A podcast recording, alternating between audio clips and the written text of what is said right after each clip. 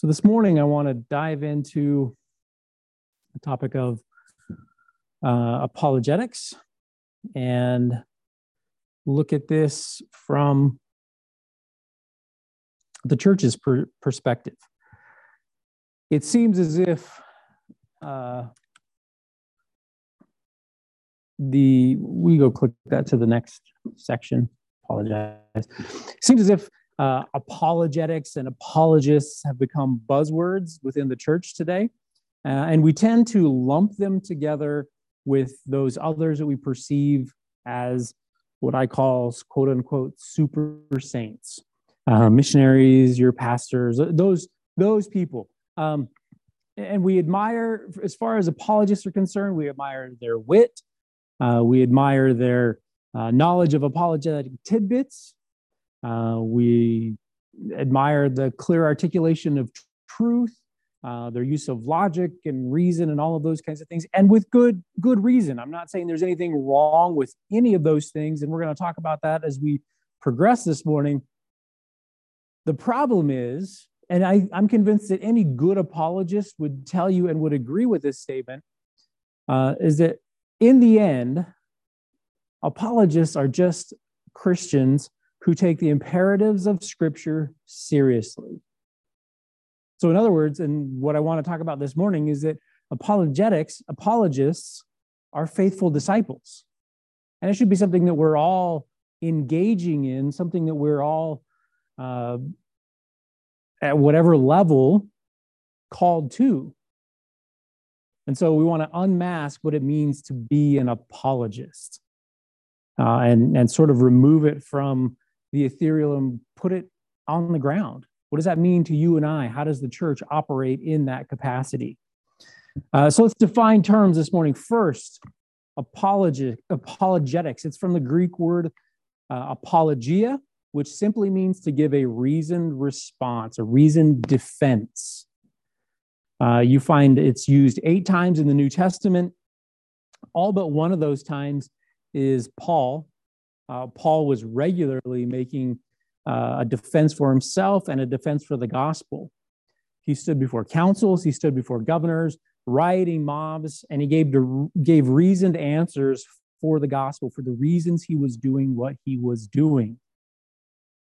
Uh, in Acts chapter 22, if you'll turn there with me, we have an example and I thought it was an interesting example to look at for just a moment. Here in Acts chapter 22, Paul has gone to Jerusalem. Uh, we kind of get that context through chapter 21. He meets with uh, the council there in Jerusalem, the other apostles, and then uh, he, he, ends up going to the temple, uh, sort of trying to de escalate the situation where Paul is being accused by the Jews of telling uh, Gentiles they don't have to live in accordance with the law, that that's all done. This antinomian kind of idea, um, which is not what Paul was doing. All he was saying is that the law is no longer necessary for righteousness, which the apostles agreed with. And we know that because back in Acts chapter, I believe it was 17, they said, yeah, we're not going to put Gentiles under the burden of the law. They need to not worship idols and, and those kinds of things, certain things. But here, Paul has actually been taken captive in Acts chapter 22. He goes into the temple. Uh, he's, he's actually offering an offering, and uh, he's grabbed by the Jewish leadership, the high priests, and those who are in charge. Uh, ultimately, he's turned over because there's sort of a riot that ensues as, as a response to this.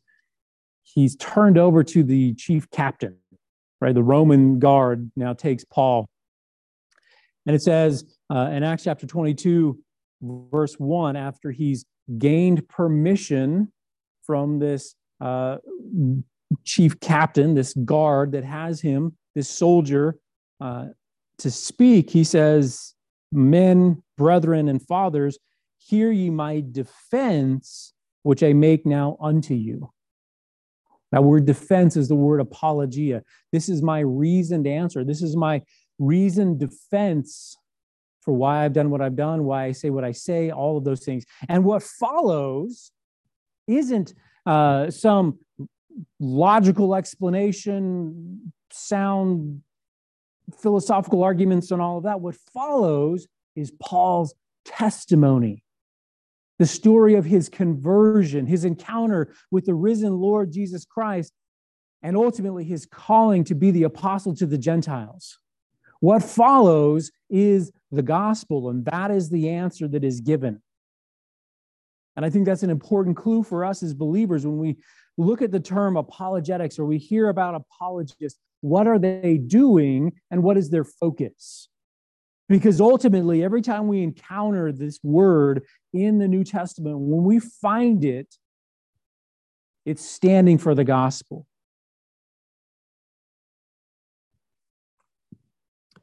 Here's a quote uh, from Ken Ham and, and Bodie Hodge in, in an article that they wrote. It was a fantastic article uh, regarding the centrality and the foundation, the authority of God's word in, in apologetics.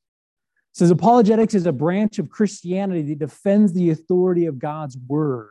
First and foremost, it defends the authority of God's word, the character of God, and Christianity as a whole, and also uses the Bible as an offensive weapon this is a key thing. What is the key offensive weapon? The Bible. Against all other worldviews and opposition. Now, I, I want to ask a question. This is the interactive portion. Does the Bible being called a sword sound familiar? Yeah, that's one of the one of the things that we are given in Ephesians chapter 6 is we look at the armor of God. We have this offensive weapon, the word of God, the sword of the Spirit. We have that with us. We have this idea, and apologetics has grown up around this idea that we have to somehow shore up the word of God. Now, uh, without going into a lot of detail, there's more than one style of apologetics, and I think they all have some inherent value. I tend to subscribe to what's called a presuppositional approach. In other words, the presuppositions that God exists and his word is true are the foundation of every argument from that point forward. Clearly, Answers in Genesis falls into that category. That's their desire. We're going to stand upon the word of God, the authority of God's word, and the character of who God is, and we're going to defend that using scripture first and foremost. This is key in our understanding because as we look at apologetics and we look at what an apologist is, how we put that into practice, we need to understand that we need to know the Bible first and foremost.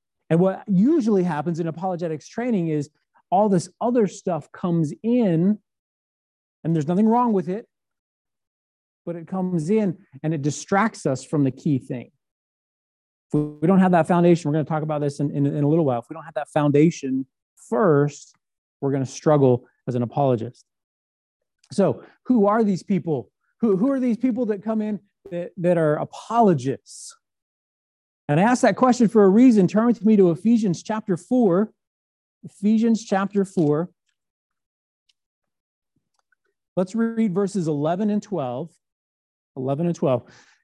God has established and given us in his word the offices and the roles of those who operate within the church, his structure.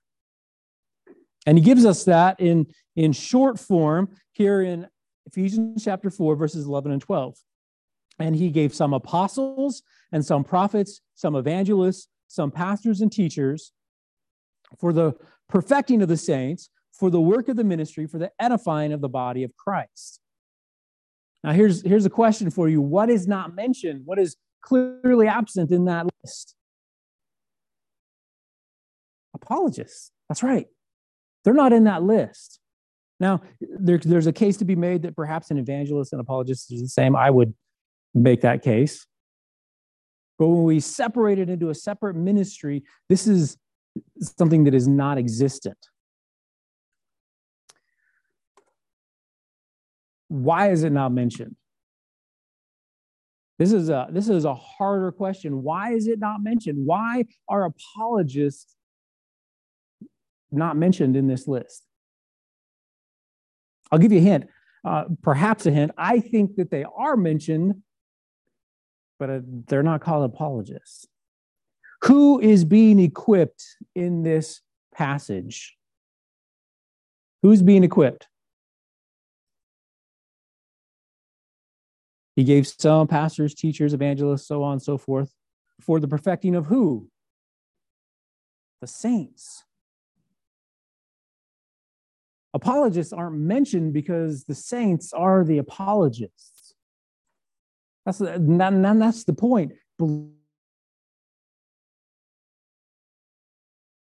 You and I are called to this. This is something that we should be engaged in. As we look at, as I said earlier, that apologists are simply believers who take the imperatives or the commands of Scripture seriously and they put them into practice. And so when we talk about who are these people that are apologists, first and foremost, they are believers. And if they're not a believer, they can't really be an apologist, can they? They've never tasted and seen that Jesus Christ is the Lord and Savior.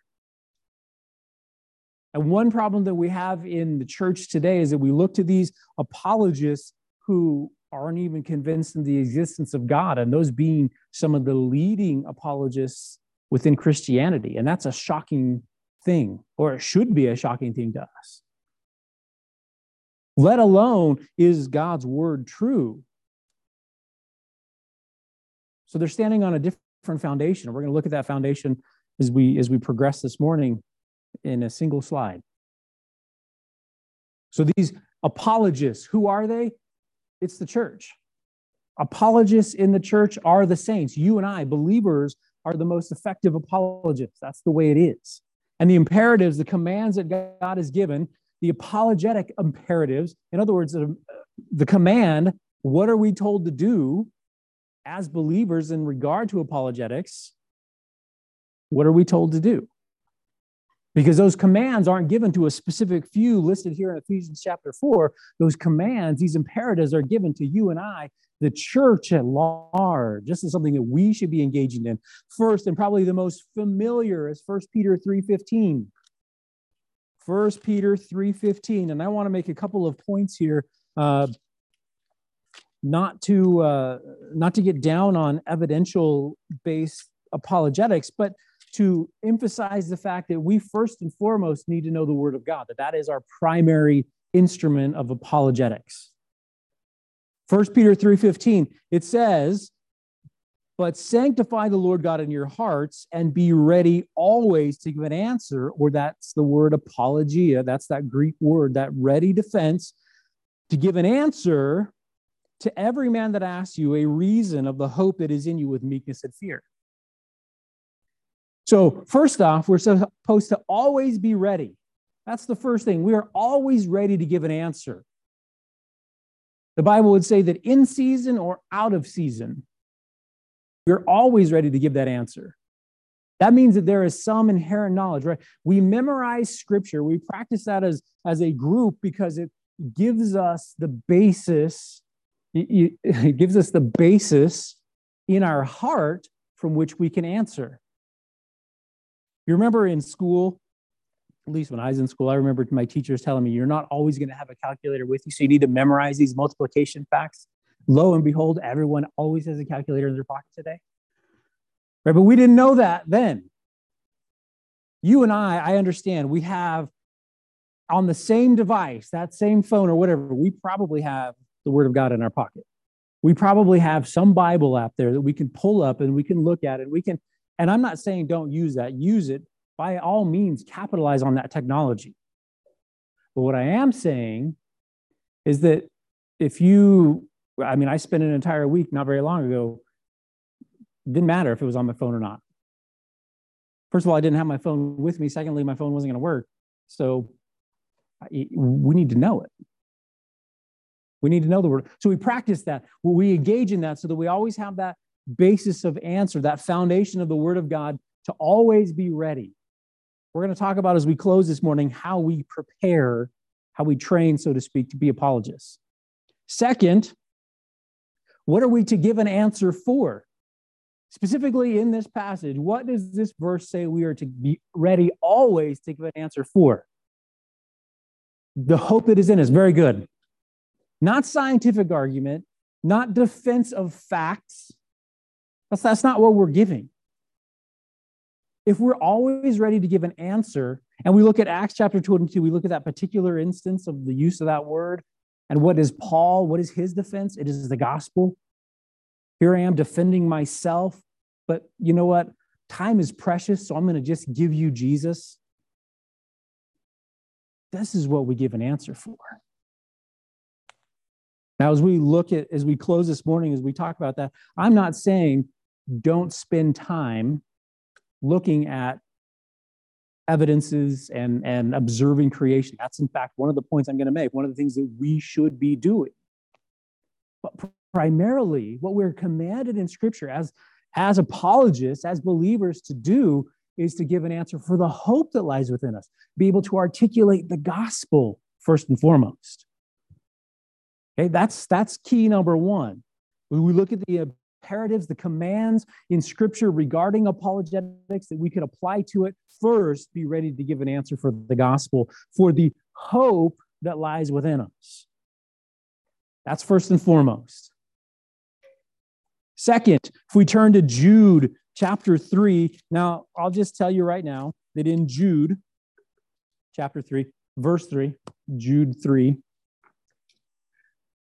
that in the, the, the word apology is not used in this verse.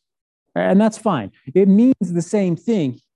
Here it is. He says, Beloved, when I gave all diligence to write unto you of the common salvation. So his goal, first and foremost, I want to write to you about the gospel, about Jesus Christ, about what he has done for us. It was needful for me to write unto you and to exhort you that you should earnestly contend for the faith which was once delivered unto the saints. So we have this command that we would earnestly contend, that we would uh, struggle, and the word contend means to struggle in defense. Struggle in defense. So I put some boxing gloves up there, right? You got to have your hands ready, your footwork's got to be good. That's where I fall. I just, I'm slow. I would be a terrible boxer. I know this having tried it once or twice, and I was horrible. Not like borderline, you could maybe get better, like, no, there's no hope. Okay? Contend or struggle in defense of. The exhortation, the imperative for you and I is that we would be ready always to give an answer for the hope that's within us and that we would stand and not just stand, but fight contend, make argument for the principles of Scripture, for the common salvation, for those things that we have heard and seen, that, that we have read in Scripture. This is the exhortation that we find, and this is what we are commanded to do. It was so needful that Jude changed the entire content of his letter. And he begins to talk about false teachers, those who have slipped in, who are who, who are crafty and they're just trying to sneak in and lead people away from Christ. And I got news for you it's still needed. There, there's nothing new under the sun. And this is an area where that is absolutely true. Those people still exist. There are those who are still trying to sneak in. You and I have to be ready to contend, to fight for, and stand in defense of biblical truth. There are those who are in opposition to God's word, God's will, and God's ways. Those are under attack. We have to be ready. We're commanded. This is an imperative. This is something that you and I should do. It's not enough that we would rally political things and that we no we stand for biblical truth. We don't want to be like the, the nation of Israel that was looking for a political deliverer in Jesus. We're looking for spiritual deliverance. And we're not only that, we're looking for the spiritual deliverance of those who need it, the lost. So we have these apologetic imperatives. Next, next imperative, 2 Timothy 2:15. Does anybody know what that one says? Anybody know? Study, show thyself approved unto God, workman. Need not being ashamed, rightly dividing the word, word of God, word of truth, sorry. Right? This is where we're commanded to study. We are commanded to engage in the Word of God. And now I'm just, I'm going to say it's not just reading the Word of God, although I would highly recommend and I would challenge you to read the Word, to, to read the Bible regularly. And I'm not just saying read a little bit every day, I'm saying read the entire thing. In about 30 minutes a day, you can read the Bible in three months. It's possible. And, and, that, and it's not a huge time commitment. Maybe you need to stretch it out to six months. That's only 15 minutes a day. You could put it on your in your car instead of listening to that podcast or instead of listening to the radio for 15 minutes, and in six months, you've got the entire Bible. 15 minutes a day. That is, for me, that has been one of the most worthwhile pursuits that I have ever engaged in in a long time. So I'm not saying don't read it. What I am saying is don't fall short of studying the Word of God. The imperative, the command is that we would take those truths and we would investigate them, that we would engage with the Word of God such that it is informing us, that it is having its way within us, that it's changing the way we think about how things uh, interact. It provides us the ability to plane, plane the scripture, right? It says that rightly dividing, that means cutting straight. And when I read that and when I looked it up and I kind of defined what that meant, right? We understand we understand that cutting a straight line. For me, it's akin to taking a piece of wood and making it square. So when I woodwork, I typically use hand tools. That's my preference.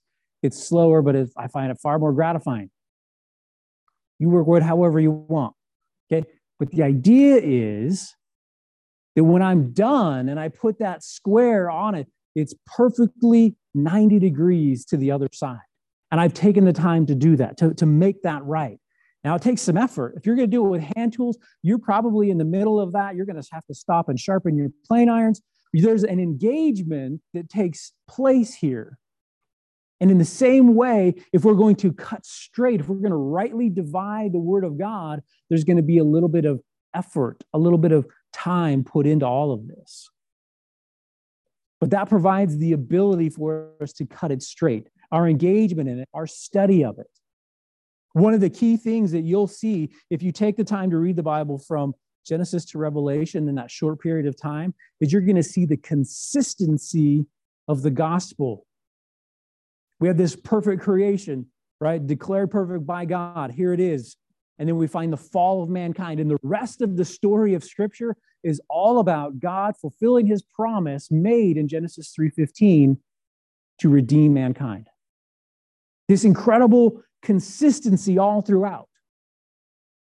And you know that becomes a real her- uh, hermeneutics tool, a, a, an interpretive tool of Scripture. Because if we interpret the Bible different out of that overall context, we've probably missed the mark. If we somehow interpret even uh, the first few chapters of Genesis and it being a literal six day creation, when we come through and we begin to look at these things throughout Scripture that are affected by that, those key doctrines that are established in those first few chapters of Genesis, we're going to interpret Scripture wrong we're not going to cut it straight. There's going to be some jagged edges in there because we've missed it. We have to study, we have to put that time in. That knowledge of the word is our basis of interaction with the world around us. Right? This is the offensive tool. We're going to keep it sharp. We're going to keep it at hand. It's going to be ready. So it's I hide it in my heart so that I don't sin against the Lord, so that it's ready and able to wield it at any moment. I don't have to fumble around with my phone and get the apps out. As, as convenient and as, as quick as that may be, if it's here or here or both, preferably, all the better. Right? Knowledge of the word is our basis for interaction with the world. When we see things going south, when we, uh, when we look at all kinds of things, political upheaval, wars and rumors of wars and all those things, we look at scripture, well, yeah, you know, just we have much more confidence and assurance of what's going on in the world around us. We don't live in fear because we have the certainty of the truth of Scripture to stand upon. This is a command that we would study Scripture, that we would be engaged in it. I'll tell you this that those apologists, good apologists, they've put the time in. We admire their knowledge of truth, of the, of the Word of God, and we do so with good reason. They've studied, they've done the homework. And so when they pull out the sword really quick and they go to slicing with it and everything comes out nice and clean and tidy, we admire that. And we should try to exemplify that in our lives as well. Next, Colossians chapter 4. Turn there with me. Colossians chapter 4. The goal of apologetics isn't to destroy your enemy. Uh, as satisfying and, and gratifying to the flesh as that may be, that is not the goal. Sharing the gospel is the goal. And so in Colossians chapter 4, verses 5 through 6, he says, Walk in wisdom toward them that are without, redeeming the time. Walk in wisdom to those who are without, so those who are outside of the faith, redeeming the time. So we're gonna we're going to use that time wise. We're to capitalize on the opportunities that God puts before us and he continues, let your speech be always with grace, seasoned with salt, that you may know how you ought to answer every man. So I put this picture up here because, I mean, first of all, I can't find any. I, I, the guy with the salt, you know, whatever. I, I thought, well, that'd be kind of clever, but that's corny. This looks good. I want that food. I don't know what it is, but it looks delicious. And that's the way the presentation of the gospel should be. Our interactions with the world around us should be such that there is some desire to hear more. We conduct ourselves as is becoming of the gospel of Jesus, that is consistent with, that doesn't misrepresent it. Now, sometimes we may do so and we don't even realize it. There are certain things within uh, our uh, personality, for instance. Uh, I remember years ago we had a conversation. I don't even remember, I do remember who it was with. We were visiting family, and we had this conversation with uh, the pastor and his wife, and she had her grandma told her, she says, You have a natural scowl. Your face kind of always looks grumpy. I mean, it's my face. I can't change it, right? It's but I can appear happy. I can learn to smile. I can learn to wear a countenance that is approachable. And in many respects, there while there may be things within our personality that we would have to change. And, and the argument is, well, that's just who I am. If it's not becoming of the gospel, if it misrepresents Jesus Christ, you do need to change it. We need to work on those things. We need to let the Holy Spirit convict us and grow us and change us in those areas. Who here wouldn't agree that, boy, when I was younger, I was a hothead, and now as I've grown, I'm less of a hothead? We've all probably been there. And in the same respect, when we conduct ourselves, whether it's speech, the way we, th- we talk, how we talk, what we talk about, the presentation of that, uh, just gaining confidence in holding a conversation. L- listen, I understand that is not a strength that I have. I can stand in front of people and I can talk to them, but when it comes down to one on one or that it, it's a ton of effort for me. It is a learned skill, and there are some people that are natural at it. I'm not natural, but it is worthwhile. I want to be able to redeem that time that I have with that person, as short as it may be, in such a way that when they leave, they want more. They want another taste, seasoned with that grace. So, in addition to conducting ourselves in a way that is consistent, that is becoming, that represents the gospel well, I don't want to waste time. That's not how you spell waste. That's the wrong kind of waste. I will probably forget to change that. Right? But I don't want to waste time. I may not ever meet that person again. You may not ever meet that person again. Who knows? The Bible tells us that no one is guaranteed tomorrow. And so when here, when Paul is standing there and he has the opportunity to make a defense and, and say, listen, this is what he shares the gospel. I remember Mike Riddle talking about he had an opportunity to speak at NASA. And he knew, he knew that he was going into enemy territory. And you know what he talked about the entire presentation? He shared the gospel. He didn't talk about science, he didn't talk about those things. They're, these guys are science experts. He shared the gospel with them. Why? Because we want to redeem the time. We're not going to waste the opportunity that's before us. Don't waste time. We want to be seasoned with grace. Seasoned with grace. Or you put a little salt on something, it's delicious. It's just better. It doesn't take a lot, but just a little. You put some, listen, right? We put paprika on deviled eggs. Listen, next time you fry eggs, put a little, I little paprika, delicious. People look at me like I'm weird. I'm Like, paprika on your eggs? I'm like, it's a thing. It's delicious. Try it. Or whatever it may be. Made some squash and zucchini while we were up camping and little olive oil. And I don't know what was in the seasoning that I used. It was some seasoning that I grabbed out of the cupboard and I used it because I remembered I, I smelled it. I was like, oh, that smells like when I was a kid and we used to batter and fry zucchini. That's what it I remember it tasting like it. That's the smell. So I used that. We weren't battering it, but it was delicious. I wanted more of that because that's what I had had in the past. That seasoning is what keeps us coming back for the next bite. That little bit of, I want some more of that.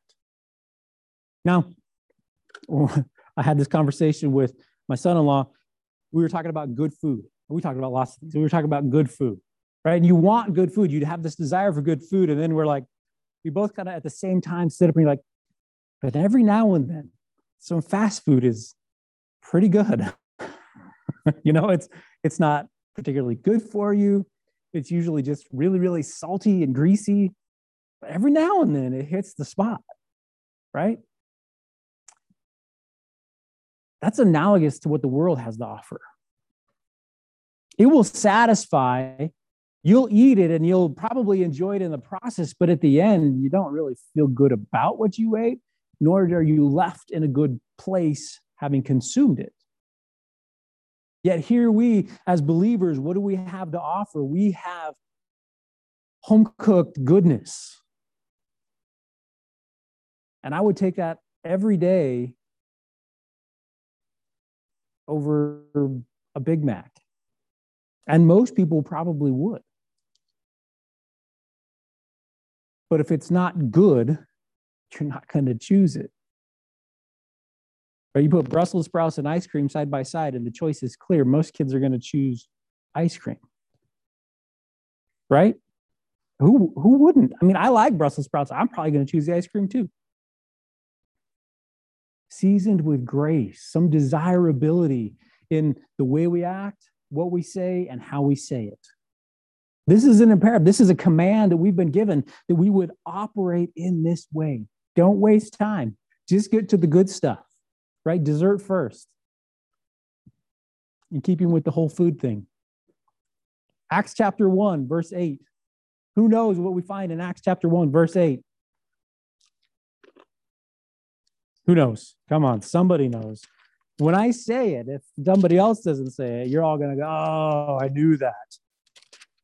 What do we find? Acts chapter 1, verse 8.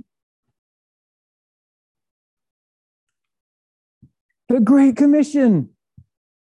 Now, you find it in other places too, but here we find it in Acts chapter 1, verse 8.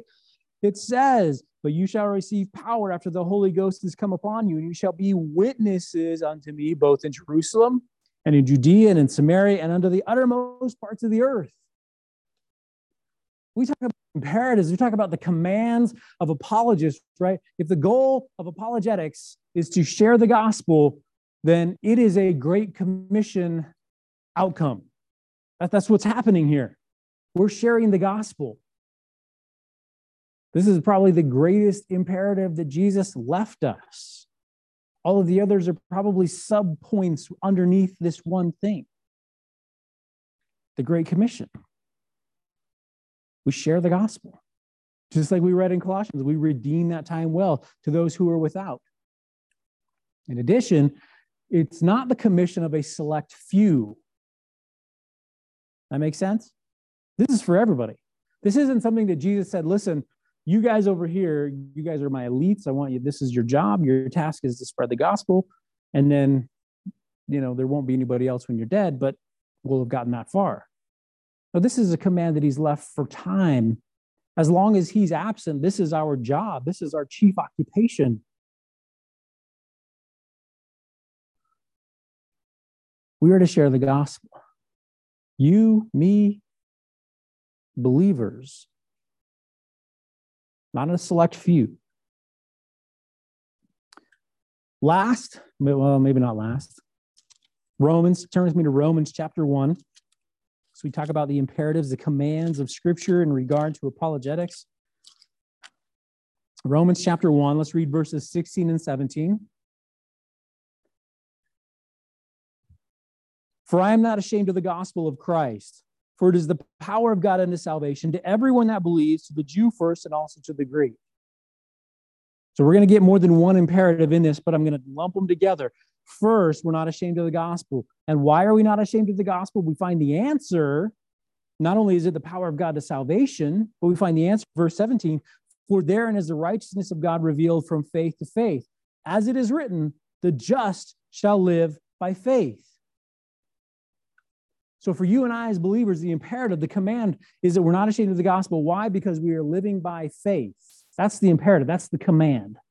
Paul is not ashamed of the gospel. Why? Because he has faith. He trusts that, as scripture says, it is in fact the mechanism of salvation, that it is in fact the truth of how we are born again. Now, you and I can't test that. We can't put it in a lab and we can't observe it. It isn't repeatable science. It's, it's not a fact that we can point to, but, it's, but scripture would say those who have tasted and seen that the Lord is good, we know it. We've experienced it. To me, the clearest, but one of the clearest in any kind of contemporary literature explanation of the experience of the gospel contemporary, quote unquote, is John Bunyan's Pilgrim Progress. And you just can't help but think about Pilgrim coming to the cross. And as he comes to the cross, that burden just falls off. And the, the vivid description that John Bunyan pens of, of the deliverance from the burden of sin and death. And it's just well written. But that's it. The just are going to live by faith we trust that this is, in fact, what God has programmed into his creation for our benefit, for our salvation. This is how he delivers on the promise to redeem mankind. And we don't we don't shy away from it. We're not ashamed of it because we're living by faith. Not only that, but we can add to that the God given principles in the Bible that we're going to stand upon those, that if this is the word of God, if this is exactly what it claims to be in 2 Timothy 3 16 to 17, the inspired word of God that is profitable for reproof and instruction.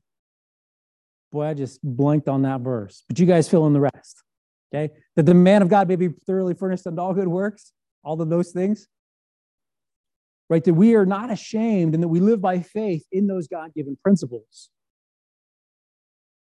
That if God says this is the way that it is, and that's the way that it is. If God says these are the things that we should do, then those are the things we should do. If God says these are things we shouldn't do, those are things we shouldn't do. And the God isn't somehow withholding something from us. He's not, uh, you know, against us in any way, shape, or form. But it's all for our benefit. It's all to the point to lead us to salvation and then to uh, show us His mercy to conform us into the image of His Son to sanctify us. Don't be ashamed or fall prey to godless philosophies. Don't be ashamed of the gospel. Don't trade biblical principle for man's established philosophies. We talked about this and we looked discussed modern idols, right? and society being that which would dictate what is right and wrong, even though God has said, this is wrong, this is sin, this I hate, yet the church would allow it and accept it in the name of, I don't know, in the name of something other than the gospel, for sure. We're not to be ashamed. We're going to live by faith. When we choose to live by faith, let me just tell you, there's going to be times we fall under persecution. We're going to be made fun of. We're going to be mocked. We're going to be scorned. We're going to be those who look at that fundamental weirdo over there. It's just inevitable. The world is at enmity with God, and if we're on his team, they're going to be against us too. That's fine. It's fine. Now, did you notice? Did you notice that I switched from apologetics imperative to discipleship imperatives? Did you notice in on the slides? You know what? You're not going to notice, you're not going to pick it up just by listening to it because it's one and the same. I said in the beginning that, listen, believers, we are the apologists. It's not a special office that God has established within the church. Apologists are simply faithful followers of Christ. Here are some of the imperatives that we looked at, and we take those serious and we walk in faith. We redeem the time. We, we work to be uh, agreeable and, and have our speech seasoned with grace. We study the word of God so that we might cut it straight.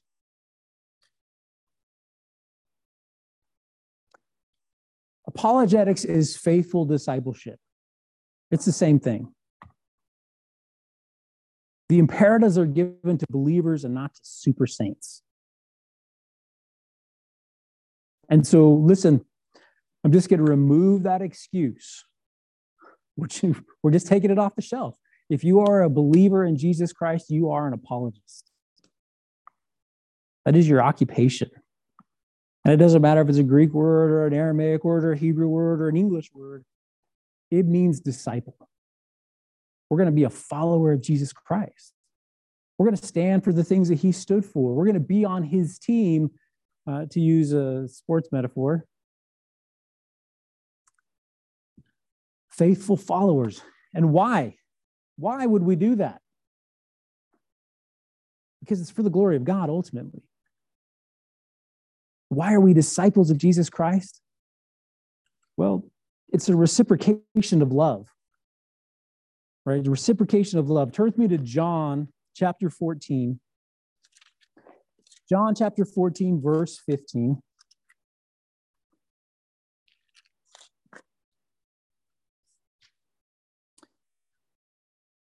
Jesus is here speaking, and he makes a very simple yet profound statement. He says, If you love me, keep my commandments. Right? We go around and we think about it, we cogitate on, and we just stumble over all the ways that we could serve the Lord, what we could do on his behalf. How do I honor him?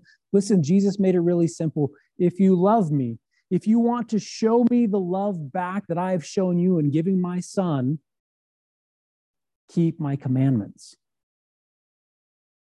we're not talking about legalism. Jesus removed legalism, he addressed it in the Pharisees over and over again. What we are talking about is standing upon those biblical truths, operating in a way that is consistent with the gospel, keeping his commandments. We don't do any of this for our own glory. We do this ultimately for the glory of God. In Matthew chapter 5, let's turn there for a moment, because as we look at Matthew chapter 5, Jesus' Sermon on the Mount, uh, he gives us some clarity.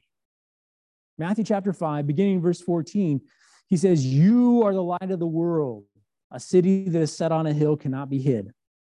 Right? You are the light of the world. And he goes on and gives this description of what that light in other words there is a purpose for the light. That's what Jesus is talking about in the next verse. He says, Neither do men light a candle and put it under a bushel. Right? You're wasting your time lighting the candle if your only intent is to hide the light. Neither do men light a candle and put it under a bushel, put under a basket. No, they says they put it on a candlestick and it gives light to all that are in the house.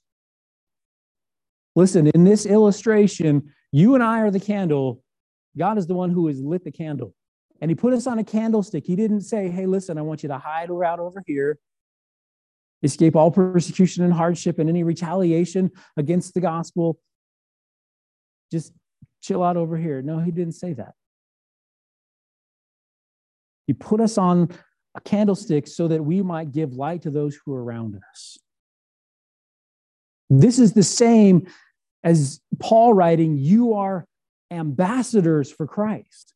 We are those that are representing him. He goes on and he says in the next verse, Let your light so shine before men that they may see your good works and glorify your Father which is in heaven. In other words, you and I are a living letter from God to the world around us. And we share the gospel in how we conduct ourselves, what we say, and how we say it. The point that I want you to take away from all of this is that God gave us a purpose. He gave us a very specific thing to engage in that we all are called to. We are His witnesses. We are that light shining into the darkness. We do it because it's obviously what God wants us to do. It is the purpose for which He has saved us. And in an addition and expanding upon that, we are to be ministers of the gospel. Ministers of the gospel. Those who would steward it, those who would take it to those around us. Second Corinthians chapter 5, if you turn there with me for a moment. Second Corinthians chapter 5, verses 18 through 20. We begin with verse 18 says, And all these things are of God who has reconciled us to himself by Jesus Christ. Now, if we're reconciled, it must mean that there is some breach or some damage in that relationship, right? What am I reconciled from? Well, the Bible tells us that we are enemies of God, that apart from Jesus Christ, we are separated from Him. There is no relationship. So through Jesus Christ, we're reconciled, we're brought back into relationship with our Creator. All things are of God, so He's created everything, who has reconciled us to Himself by Jesus Christ, who's done everything necessary for our salvation, and has given unto us the ministry of reconciliation. Right? People look for and we, they desire ministry. How do I serve God? You have the ministry of reconciliation. If you're a believer, you are in ministry. Right? We talk about the the that I'm gonna I'm gonna go into ministry and going to be a pastor. That's normally what it means, right? We have to remove that understanding of ministry. We have to think about it the way Jesus thinks about it. You and I are believers. We are in ministry. That's just the way it is. Ephesians 2:10 says, For we are his workmanship created in Christ Jesus unto good works, ministry that he has before ordained that we should walk in it. Right? There's a predetermined plan for you in Christ before you were saved. You have a ministry. Is it the one you want? Doesn't matter. You have a ministry. If there's some other desire, if there's some other leading that God has laid upon your heart, engage in this ministry, the one that you already have first. Be faithful in the small things first. So we have this ministry of reconciliation, verse 19 to wit, that God was in Christ reconciling the world unto himself, not imputing their trespasses unto them, and has committed unto us the word of reconciliation. So we have this ministry. What does that ministry look like? It means that we tell people how to be reconciled through Jesus Christ. The word of reconciliation. It's pretty simple, pretty straightforward. It all breaks down when we're standing in the grocery line. I want to tell you about Jesus, but ah, boy, you know, Let's just talk about your cute kids instead, or the weather, or whatever, right? We've all been there. I've been there. The ministry of reconciliation. We get to tell people about that. Verse 20 Now then, we are ambassadors for Christ, as though God did beseech you by us. We pray you in Christ's stead, be ye reconciled to God. Be reconciled to God. Now, keep in mind, Paul is writing this to the church in Corinth be reconciled to God. So there's some inference, right, that we need to remain. Not that we've lost salvation, but that we would remain in a place that it is recognizable that we are reconciled to God. That those who on the outside looking in would see our good works and glorify our Father in heaven. If we look like the world and sound like the world, we're the world that looks like a duck, sounds like a duck, walks like a duck. It's a duck. Right? I had a high, I had a teacher in high school, and he said that all the time, and he was deaf. And so everything sounded like a duck. Everything that came out of our mouths, we were always in trouble for cursing or whatever, and we weren't. You just couldn't hear anything. but that's what he would tell you. If it looks like a duck and it sounds like a duck and it walks like a duck, it's a duck. Okay. So we just got over it. but from the perspective of the ministry that you and I are called into, the ministry of reconciliation, we should look like believers. We should sound like believers. We should walk like believers. There should be a clear distinction that we are believers. We do this all for God's glory. This brings Him life. We are disciples. The word disciple means a student of or a follower of one. It's one who accepts and, ex- and assists in the spreading of the gospel. That's our job. We're coming alongside, so to speak. We're brought alongside. That's a better way to say that. We're brought alongside Lord Jesus Christ. And we have the opportunity, the privilege, and the honor to serve in the capacity as witnesses. Now, this all takes some preparation, right? We, we've hinted at that, we've alluded to that all along here. There are some things that we should engage in to be ready, right? You, you don't take kids, 18 year old boys, and throw them into the military without some training because they'll all die on the battlefield. They don't know what to do, they don't know what the orders mean, they don't know where they're supposed to be or how they're supposed to do it. You send them to boot camp first. There is a physical and mental training that happens so that when they get to the battlefield, when they get out there, they know who's in charge, they know where their orders are coming from, they know what those orders mean, and they know how to fulfill those orders. And not only do they know how, they are physically and mentally capable of doing it.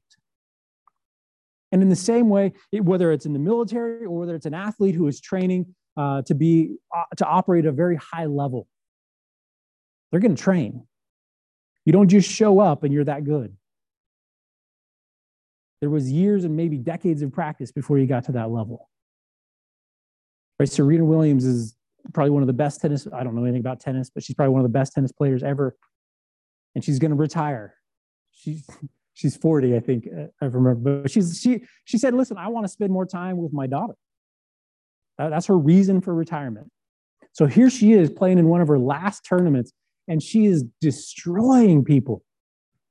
I mean, she's just really, really good. But she trained for decades, decades to get to where she's at. And you know what? When it's the quote unquote off season, she's not sitting there eating chips. She's out on the, on the tennis court. She's practicing. She's here's the little things that were off. How do we make them better? She's actively engaged in that training.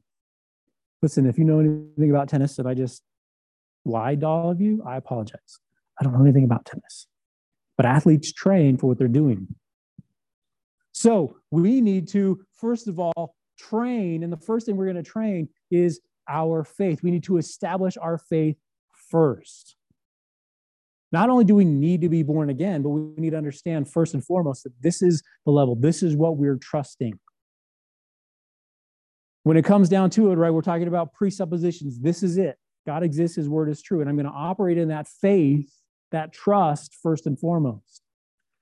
Turn with me to Colossians chapter 2. Colossians chapter 2, verses 6 through 8.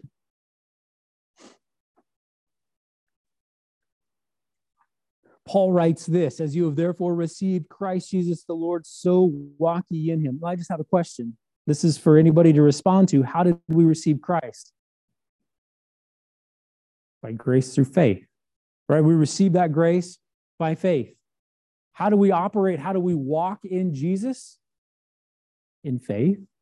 Okay, so we are rooted and built up, it says, in Him and established in the faith as you have been taught, abounding therein with thanksgiving.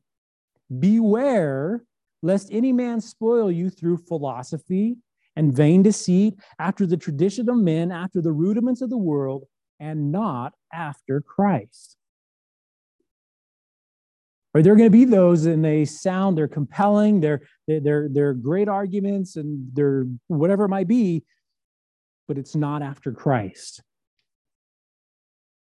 Maybe there's a little modicum of truth in it, but it's not after Christ. We establish our faith first.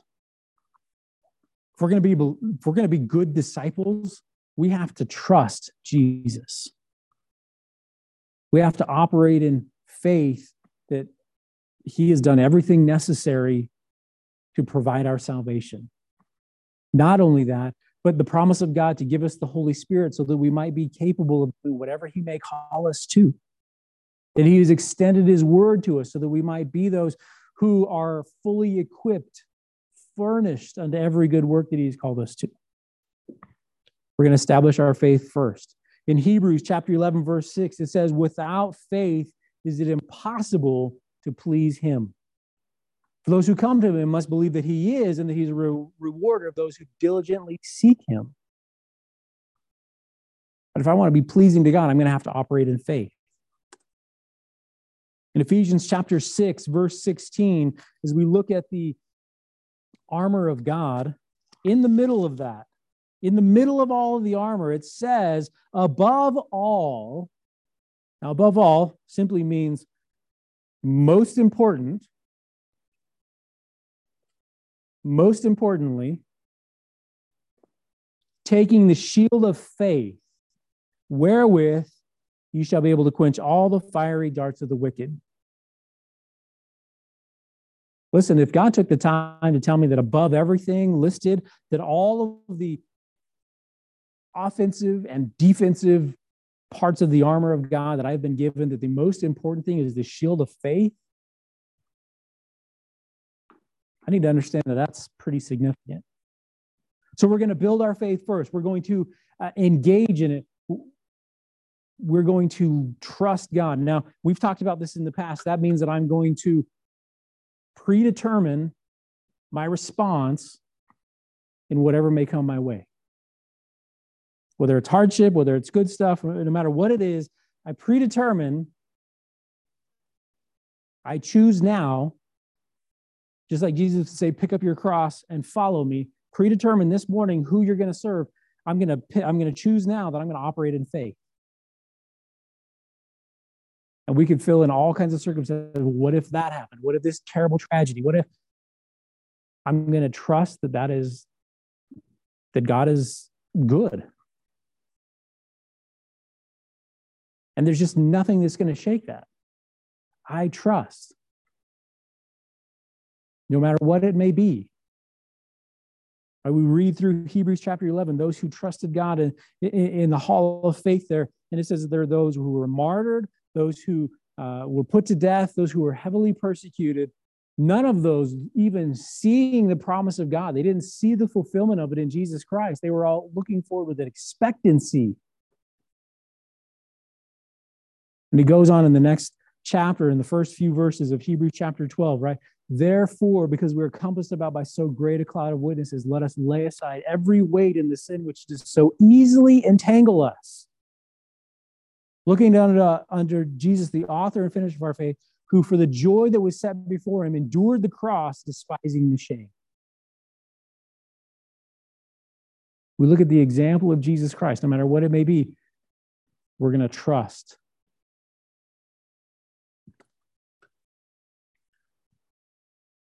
We're going to study the Word of God. We talked about this earlier, right? That that's part of what we should do in, in 2 Timothy chapter 14 and 15. That we study the Word of God. We show ourselves approved. Uh, I don't know if we read verse 14. Let me turn there for just a moment. 2 Timothy 2:14. He says, Of these things, put them in remembrance, charging them before the Lord that they strive not about words to no profit, but to the subverting of the hearers. Right? There are some things that are just It, do, it doesn't matter. Those things are going to subvert the hearers. Uh, an example of that, right here I am. We're having this this discussion. There's all these apologists around, and these are, these are good apologists. These are guys that trust the Lord. They, I mean, they're they're very solid. And we we decided we're going to have this at the hotel in the courtyard. We're going to have this Bible study. We're going to get together and study the Word of God. And the topic of choice that night, after we've invited this little family in the elevator, was geocentricity versus heliocentricity. In other words, is the earth the center of the, the universe or is the sun the center of the and eh, listen it doesn't matter. That doesn't matter right? And this little family over here who, who are believers and and seemingly relatively new believers had no idea what we were talking about. They didn't care right? Subverting of the hearers. If this is what Christianity is all about, that's weird. I don't want anything to do with it. What do we need? We need the fundamentals of the faith. We need to understand the word of God. We're going to study to show ourselves approved unto God, a workman that needs not be ashamed, rightly dividing the word of God. Here it is. How do you? Here's what the word of God says to you, young man, about being a husband and a father. I mean, re- practical stuff. This is what the word of God says to you and I. What does it say about the nature of sin and of righteousness and of judgment and all of those things that we look at and we use as instruments to share the gospel, to fulfill this ministry of reconciliation? Second Corinthians chapter 10, the, the, the result of all this, the goal of all this, isn't simply to have a bunch of knowledge, isn't simply to have stuff there that we can spout off and, and be convincing and and wow look at this guy. He knows so much of the bible.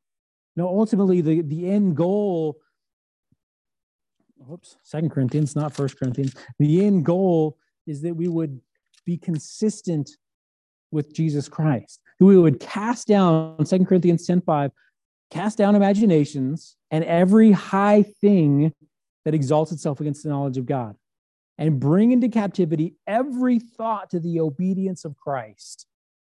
And if I just sum all that up, ultimately, I study the Word of God so that I think like Jesus. The way he thinks about economics or religion or politics or whatever it may be, that I might think like him. That's the long and short of what that's saying. And when we encounter that, when we get into the Word of God, and we do so prayerfully, we do so humbly, it casts down imaginations. It pulls down those things. It confronts us. It gets in our teeth, as it were, and we have to deal with it. And it's going to change our hearts. 2 Timothy 3 16 and 17. I almost quoted it earlier. So we're going to turn there and read it because I might not get it again. All scripture is given by inspiration of God and is profitable for doctrine, for reproof, for correction, for instruction in righteousness, that the man of God may be perfect, thoroughly furnished unto all good works. Not only do I want to think like Christ, not only am I commanded to study scripture, listen, if I want to be successful, successful in the ministry that God has given me, if you want to be successful in the ministry that God has given you, and you want to be furnished, you want to be able to do that, the man of God may be perfect, thoroughly, completely furnished unto all good works by the word of God. We need to be engaged in it if we're going to train to be these apologists, to be these faithful disciples, we're going to have to study the Word of God. I told you we were going to talk about presuppositional versus any other kind of apologetics in one slide. Here it is. Right? You had the laws of logic, uh, uniformity of nature, absolute morality. Now, just pause there for a moment. None of that is bad or wrong. If you have laws of logic, if you have some of those things in your tool bag, that's great. If you understand the uniformity of nature, I think that's probably more important than laws of logic myself. Because that's what God has given. We're going to talk about that as we as we move forward this morning. Absolute morality, ultimately, the fact that God exists and He is the originator of right and wrong, that he, he declares what is right, what is wrong. He establishes the standard of righteousness, so on and so forth. That's absolute morality. Or, or also known as the moral argument. You can have all of that, but if it isn't founded on the word of God, you see how that's a little shaky. The word of God is the foundation for all of those things. The word of God is a foundation for logic. The word of God is the foundation for the uniformity of nature. It gives us the reason why it's uniform. It's created, it's designed to be such. The Bible, in its first verse, in the beginning, God assumes the existence of God, therefore, assumes the existence of a superior and infinite moral being. Without the word of God, those things fall apart.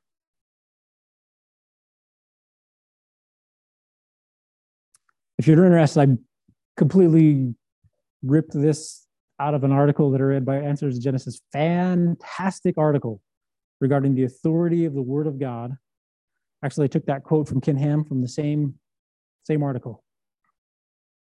Goes into a little bit more depth about different styles of apologetics, but ultimately lands up on the idea that, listen, the Word of God is foundational to all of it. It was a very well written article. I can send you the link if anybody's interested. I think it's called Apologetics.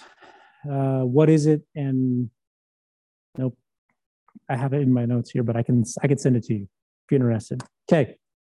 Not only that, we are going to train. Uh, you need to be part of a Bible teaching church.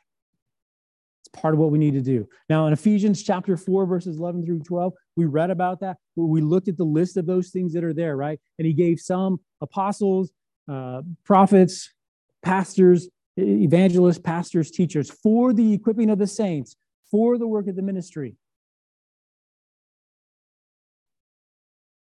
Right, that we as believers in part of a church, in a good Bible teaching church, should be equipped, should be hearing the word of God in addition to our own personal study. And let me just add that in addition to your own personal study, what you get on a Sunday is not enough. The Bible requires, if we're going to rightly divide the word of God, that we study it ourselves. But in addition to that, we should be having some conform, uh, some confirmation and further education training being part of a Bible teaching church. That we would be ready for the work of the ministry, that we would be equipped for that. It's part of what should be accomplished at the church. We also need to engage in regular fellowship. In Hebrews chapter 10, turn there with me if you will. Hebrews chapter 10, if we're going to be those uh, disciples, those effective disciples, I'm convinced that the scripture gives us some insight. It says uh, in Hebrews chapter 10, beginning verse 23, let us hold fast the profession of our faith without wavering, for he is faithful to promise. And let us consider one another to provoke unto love and good works, not forsaking the assembling of ourselves together, as the manner of some is, but exhorting one another, and so much more as you see the day approaching. Okay, so here, here's the deal, right? Uh, that, that we would engage in fellowship, that, that fellowship, that engagement with other believers would be such that it is engaging, that we are interacting with one another, and that it is lovingly confrontational. We, we would call each other out a little bit. Listen, but what does the Bible say about that? What is that it would be a lovingly confrontational provocation to serve God. That's what fellowship should be. That's what it should result in. And if we're not resulting in that, then we've probably missed the mark in fellowship. We spend too much time in the fellowship hall and not enough time in fellowship. That's the point. If we're not challenged, that iron sharpening iron that we pray for on a pretty regular basis, that our fellowship would accomplish that. And, and I'm as guilty as anybody. It's easy to talk about the weather. It's easy to talk about the projects you got going on at home. It's easy to talk about all of those things. And I'm not saying that we can't or that we shouldn't, but I'm saying that the purpose of fellowship, we can't call that fellowship. That's that's being in community with each other. I have that with the people at work, and so do you. But the people at work aren't confronting me and saying, listen, I see what's going on in your life, and you know, I think the Bible has something to say about that. Have you considered this? As a, as a mechanism of correction within the body of Christ to keep the body of Christ whole and consistent, to maximize, as it were, the witness that you and I might have. This is a there's a difference in what happens in the church and in fellowship and what happens other places, or there should be. So we need to be part of a Bible teaching church. We need to be engaged in regular fellowship. I'll just say your fellowship, that, that regular fellowship, you should be getting some of that at church, good fellowship. It doesn't have to be exclusive to church. It could be a Bible study. It could be uh, youth group. It could be all kinds of other places, just people getting together. It's not necessarily a church only function, it's a believer to believer function. We find that fellowship anywhere. I found fellowship with other believers at conferences related to work. And we had good fellowship over lunch. And nobody else at the table was really engaged in the conversation, nor did they want to be. But here we were having good fellowship. Next, we're going to find and observe creation. We're going to find and observe creation. Psalm 19, 1 and 2. Uh, the heavens declare his glory and the firmament his handiwork, so on and so forth, whatever the rest says. Uh, I apologize. We should probably just turn there and read it. Psalm 19, Notes to self, don't do that. Uh, just turn there and read it. The heavens declare the glory of God, and the firmament showeth his handiwork. Day unto day uttereth speech, and night unto night showeth knowledge. Right here is God, and he's revealed himself in his creation. As we get into the New Testament in Romans chapter 1, it talks about uh, all of creation, you and I, mankind, being without excuse because God has sufficiently revealed himself in what he has made. And so, what uh, all of that is, this is where we get to use within uh, within our apologetics efforts. Okay, those evidences that are out there, and we've talked about this in the past, they're there because it's true. They don't make it true because we have enough evidence. Does that make sense? It's there. The sky is blue because it is, because, and we can explain the reasons why we can look at it and understand why it ends up being blue. And there are scientific principles that play there and, and that govern that, but those are created principles. That's part of the order that God has established in his creation. So those evidences that are out there will always be confirming of truth. Here's the problem with evidences, and, and so this is this is low on my list of stuff to train in because ultimately it can it can be a distraction it doesn't have to be it might be that little bit of of information to get somebody over the hump and makes them open to the gospel it very well could be that but what happens is that for believers we are very comfortable talking about these things because they're interesting and they're fun and they're confirming of our faith. But we need to realize that person over there that we're sharing that with doesn't share our faith. It may not be interesting to them. They don't care. But don't let it be a time waster. Use it as the tool that it needs to be, just enough to get to the gospel. It's always going to be confirming of truth. It'll never contradict what we find in Scripture. If it contradicts something in Scripture, we've interpreted it wrongly. Science has put something out there that is inconsistent. The other thing that we have to be careful of is that we don't give those evidences an equal or superior platform of authority than the Word of God. Whatever we've won them by is what we won them to. We win people to, to God through the truth of His Scripture. Sanctify them by thy truth. Thy word is truth, Jesus said in John 17 17. If we win them by all these evidences, now there always has to be something in anything that comes in that shakes that foundation, shakes their faith. And they may be lost. They, they may be their their faith may be shipwrecked. Okay, so we're just going to be careful. Find and observe. This is part of what we need to do if we're going to train to be apologists. If we're going to engage with people. We need to use the things, the, the evidences, and all those things that are out there the laws of logic, the, the uniformity of nature, all those things that we looked at, right? Those should be in place. We should understand them. We should use them as, as tactics to get to the good news.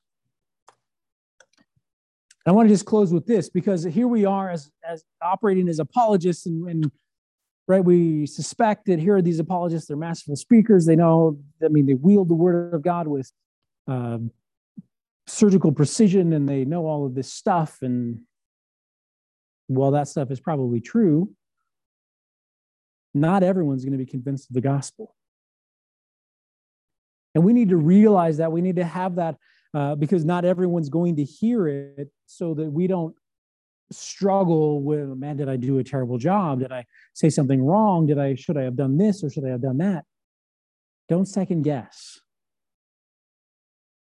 In Second Peter chapter 3, turn there with me. Second Peter chapter 3, verses 5 through 7. For this they willingly are ignorant of, that by the word of God the heavens were of old, and the earth standing out of the water and in the water. So ultimately, we're, we're engaging with people who may not even acknowledge the fact, they may choose to ignore the truth that God has created everything he spoke it into existence.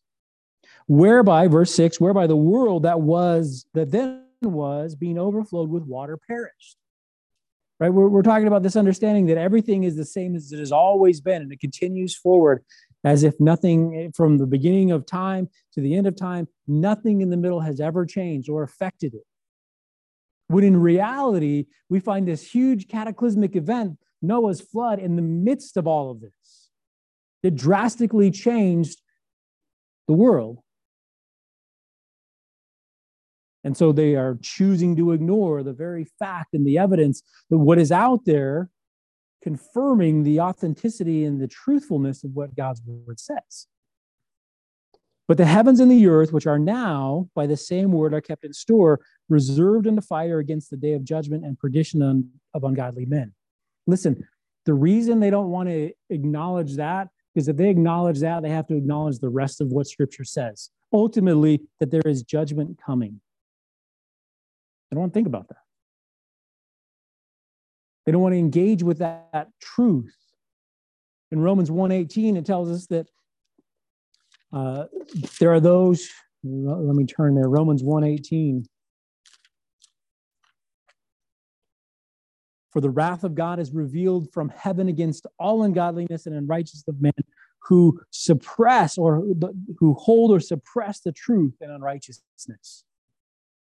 They don't want anything to do with it. As Jesus is inter- interacting in John chapter 3 with Nicodemus, and we have John 3.16, and, and, and if you're really good, you know John 3.17 right after that. And if you're super sent, you know John 3.18 through 20. Not really. None of that means anything, but this is Jesus's interaction. And it's Jesus, in fact, giving us some insight into why they would do all this, why they would suppress that, why they wouldn't hold it. And ultimately, it says that, listen, you and I, that God has lit and put on that candlestick, they don't like the light.